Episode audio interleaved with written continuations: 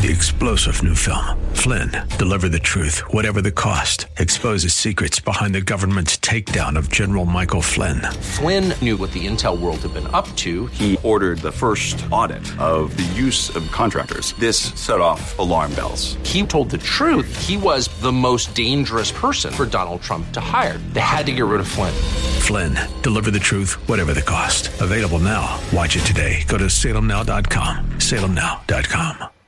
We'll never know until we get to heaven how many of the blessings we have received are dividends from those who've gone before us. And it's our job to live a life of faithfulness so that we can produce dividends for those who follow. We're called to pass along the blessing. Living so that others may benefit. That's the whole thing, isn't it? If we take a look at our elder brother, the Lord Christ, we see the same thing. He is living for the sake of others. And that is a valuable lesson we will learn today here through the life of Isaac in Genesis chapter 26. Welcome to Study Verse by Verse with Pastor Leighton Sheely. We continue our journey through Genesis, and as mentioned, we are in chapter 26, focusing on the life of Isaac. Here's Pastor Layton and today's study, verse by verse. Notice how God describes Abraham. Abraham obeyed me and kept my requirements, my commands, my decrees, and my laws. Now, you know, based upon this description, we might think that Abraham was kind of almost angelic. The problem is, is we've been studying the life of Abraham. And we know that he was anything but. That he made a lot of big mistakes in his life. He, he fell short of perfection in every way. So then the question is well, then why does God describe Abraham here with such excellent praise? I mean, did God forget? Well, in a manner of speaking, yes, he did. And don't you wish that God could forget all of the things that you have done wrong and that I have done wrong? I sure do. So, what's the secret here? How can we be in that kind of a position? And the answer is to follow Abraham's example. Genesis 15:6 says that Abraham believed God and it was credited to him as righteousness. It means his unrighteousness was taken away, and his righteous, uh, he received righteousness by believing in God. Now, the New Testament states it's this way it is by grace you have been saved through faith, and this not from yourselves, it's a gift from God, not by works, so that no one can boast. So, to the question, how do we get saved from our sin? The answer is by grace. And to the question is, how do we get God's grace? The answer is through faith, putting our trust in God. And even the ability to do that is a gift from God. Which then brings up the question well, what happened to the sin? Where did that go? And an answer is found in Psalm 103, which reads As far as the east is from the west, so far does he remove our transgressions from us. You know, my dad used to point out that north to south is a fixed and limited distance. You can only go so far and you start going north again. But if you put your finger on the equator of the globe and you start going east, you can go indefinitely. The distance is unlimited. And that's how far God removes our transgressions from us. It's as though someone said, God takes our transgressions and throws them into the deepest part of the sea and puts up a no fishing sign. Now, the context of the verse describes the reason for God's grace. I'm going to read from verse 8 in Psalm 103. The Lord is compassionate and gracious, slow to anger, abounding in love. He will not always accuse, nor will he harbor his anger forever. He does not treat us as our sins deserve. Aren't we glad for that? Or repay us according to our iniquities. For as high as the heavens are above the earth, so great is his love for those who fear him. For whom? For those who fear him. For as high as the heavens are above the earth. Have you stopped to ponder that picture, word picture? As high as the heavens are above the earth. You know, uh, not too long ago, I got an airplane. We were up at 35, 40,000 feet, whatever. That's pretty high. Uh, somebody got on a spaceship, went to the moon. That's a quarter million miles away. That's even higher. Someday, well, there's plans and desires to go to the nearest solar system, which you got to travel at speed of light for over four years to get there. That's, that's even higher.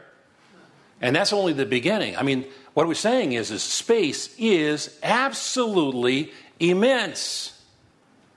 Heaven is absolutely immense. For as high as the heavens are above the earth, so great is his love for those who fear him. As far as the east is from the west, so far has he removed our transgressions from us. As a father has compassion on his children, so the Lord has compassion on those who fear him. For he knows how we're formed, he remembers that we are dust. As for man, his days are like grass. He flourishes like a flower of the field. The wind blows over it, and it's gone. And its place remembers it no more.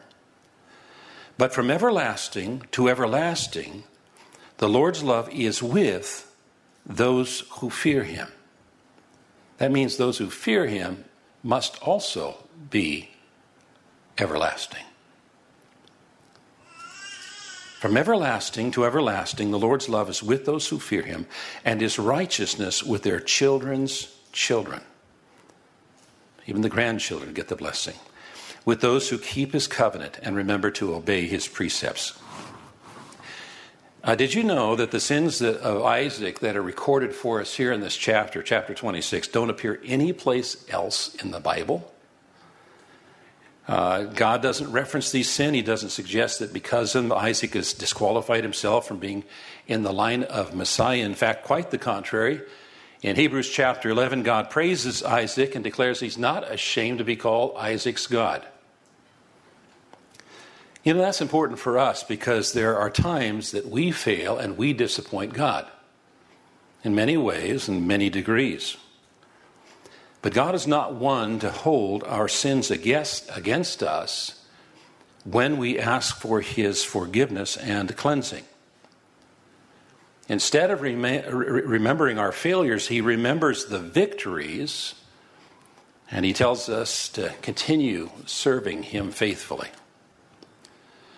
So, this is really quite a spiritual landmark in Isaac's life. And He's decided he's going to stay and he's going to obey, and we're going to say, Well done, Isaac.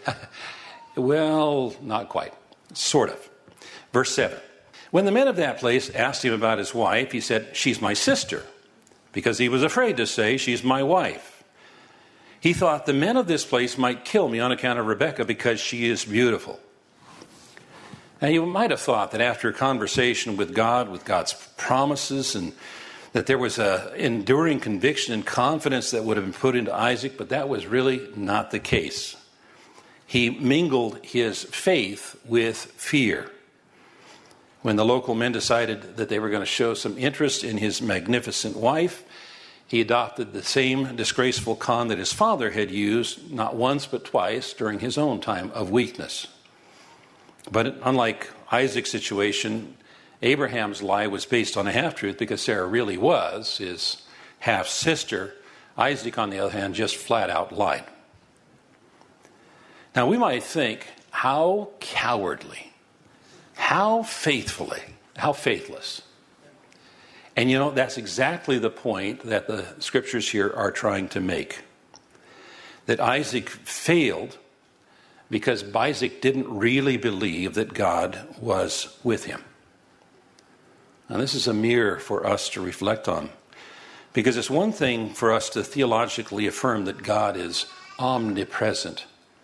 That means that He's with us because He's everywhere at once. He sees everything, hears everything, knows everything.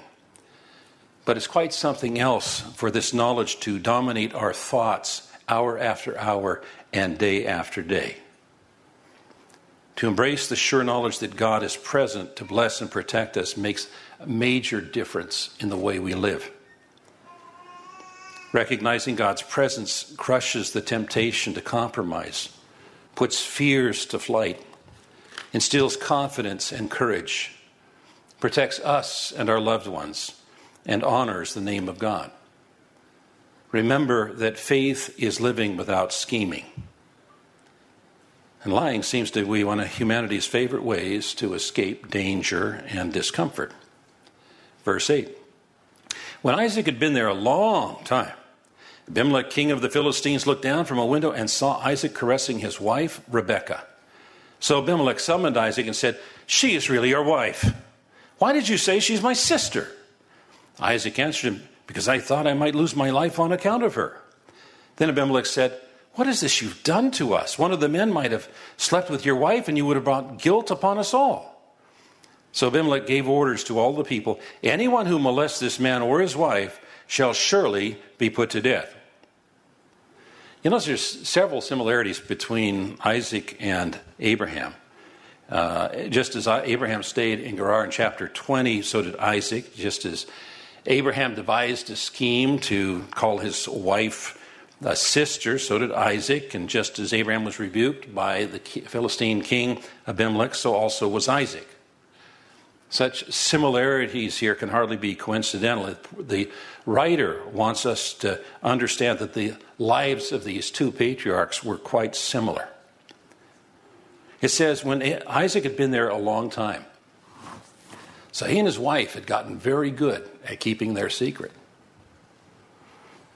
So then, was it a mere coincidence that the king of all people just happened to be looking out that window of all windows at that time of all times to see that Isaac and Rebekah were engaged in a display of affection?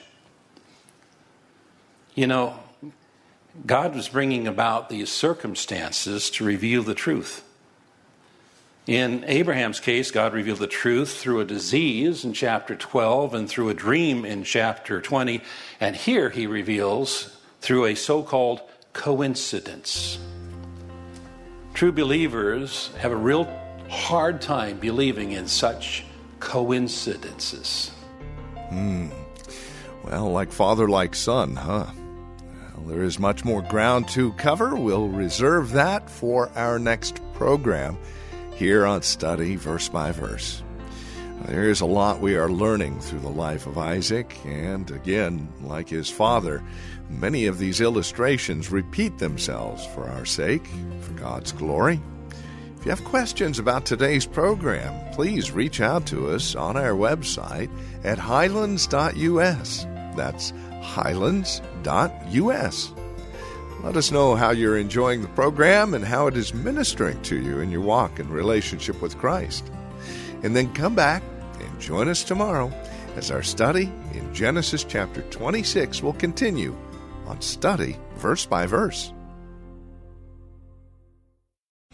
Three star general Michael J. Flynn, head of the Pentagon Intelligence Agency, knew all the government's dirty secrets. He was one of the most respected generals in the military. Flynn knew what the intel world had been up to, he understood its funding. He ordered the first audit of the use of contractors. This set off alarm bells.